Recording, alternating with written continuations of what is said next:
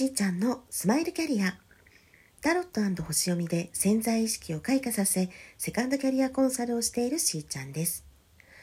本日はいちがつにじゅうろくにち、木曜日でございます。はい、えー、昨日はですね、私が行っております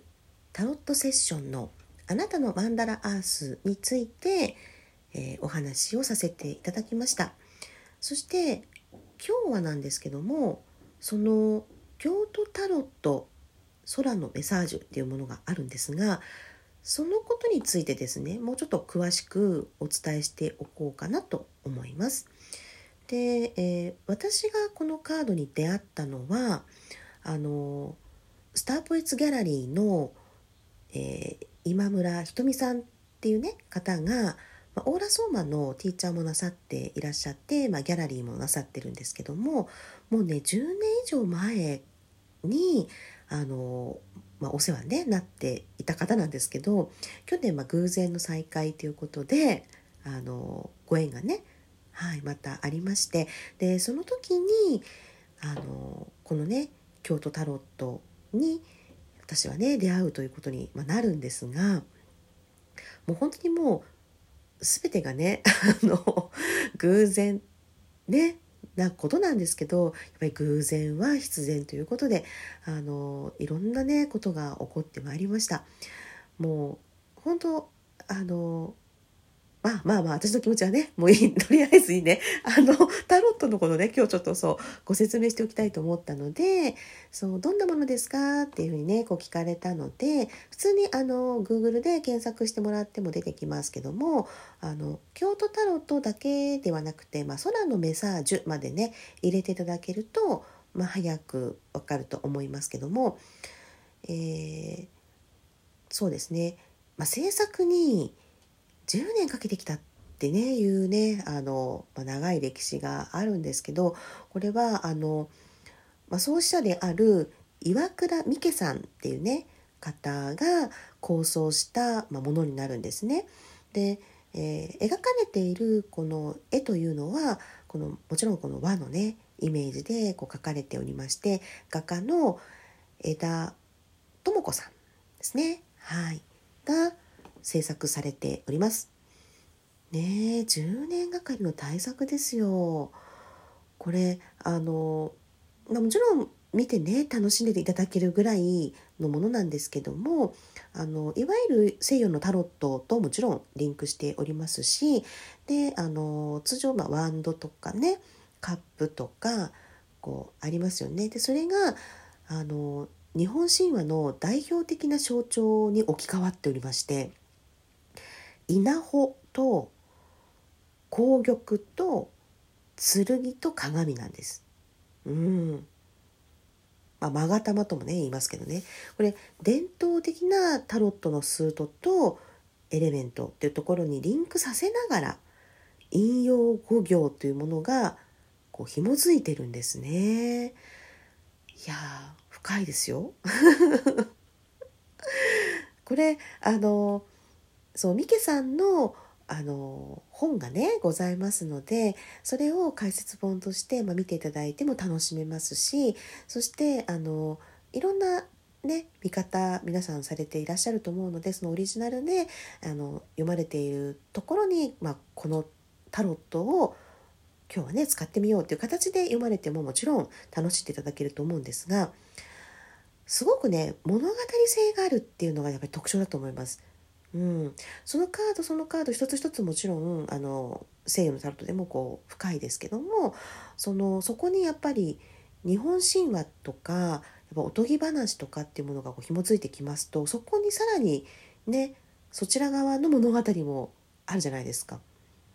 だから、まあ、イザナミとかイザナギとかね、この花咲くや姫っていうような日本の神様たちっていうのが関連しているカードもあれば、かぐや姫とかあの牛若丸とかね、そういうおとぎ話っていうものがあの紐づいているカードもあります。でこれはやっぱり日本の文化としてもあのこれまでね語り継がれて今もなお残っているものですから、あの今, 今後もねやっぱりこう私たちはあの後世に語り継ぎたいものであったり伝承していくようなものっていうね意味合いもあると思うんです。でそれがこのタロットというものにあの紐づくことによってとてもこうイメージがしやすいとかあのセッションをする上でも新しい世界観が広がるとか日本人独特の感性っていうものがまた呼び覚まされると思うんですよ。それはまた新しい解釈を生んだりあの心に響くメッセージっていうものが溢れてくるあた、ね、新しくこう生まれてくるみたいなこともあると思います、はい、だからねいちまいのカードがすごくあの豊かにねさまざまな情報をあの含んでくれているなっていうふうにね感じられると思うんですね。そうあの実はこの絵をね描いていただきましたそのともこさんに、えー、私ねそう鑑定依頼いただきましてありがとうございます。もう本当ねそんなそんなっていう感じ最初はねどうしようかしらって思うくらい緊張したんですけどももう本当あの素晴らしい方でお話もねあの受け止めてくださってこちらの方がねあのたくさん聞いていただけて本当にねあの安心感っていうものの中でセッションさせていただくことができました。そしてその時の経験、まあ、体験がまたね私にもあのフィードバックとして生かされてきましたしであのともこさんのその、えー、ブログの方にもその時のねあのマンダラアースの体験談など、えー、書いていただけたということでいやもう本当ありがたいですね。去年ねあのすぐにそれをあのご紹介、ね、してもよかったんですけどもなんか本当にあの私はバタバタしておりまして、ね、なかなかそのまとめてしっかりお伝えする機会ということが、ね、なかったのですが今年はですね本当にさらにこの京都タロットを使った、えー、セッション、ね、皆さんに体験していただきたいですしであの触れる機会みたいなものもあの作っていただけるようでございますのでぜひねあのスターポエッツの、ねえー、ギャラリーの方にもこう足を運んでいただけるようにということで活動をねしていきたいと思っております。なんかねあのデッキをこう入れる箱なんかもねかっこいいんですよあのこだわって作られたというのがね本当によくわかります。あの取り出しやすいように指一本分のねあの隙間がちゃんとあるんですよ。はい、いやこういうとこねうんあの細やかさが日本人だねっていう素敵って本当ね思いました。なんかあの嬉しいですよね本当にこう自分の好きなものやあの興味があるものっていうのが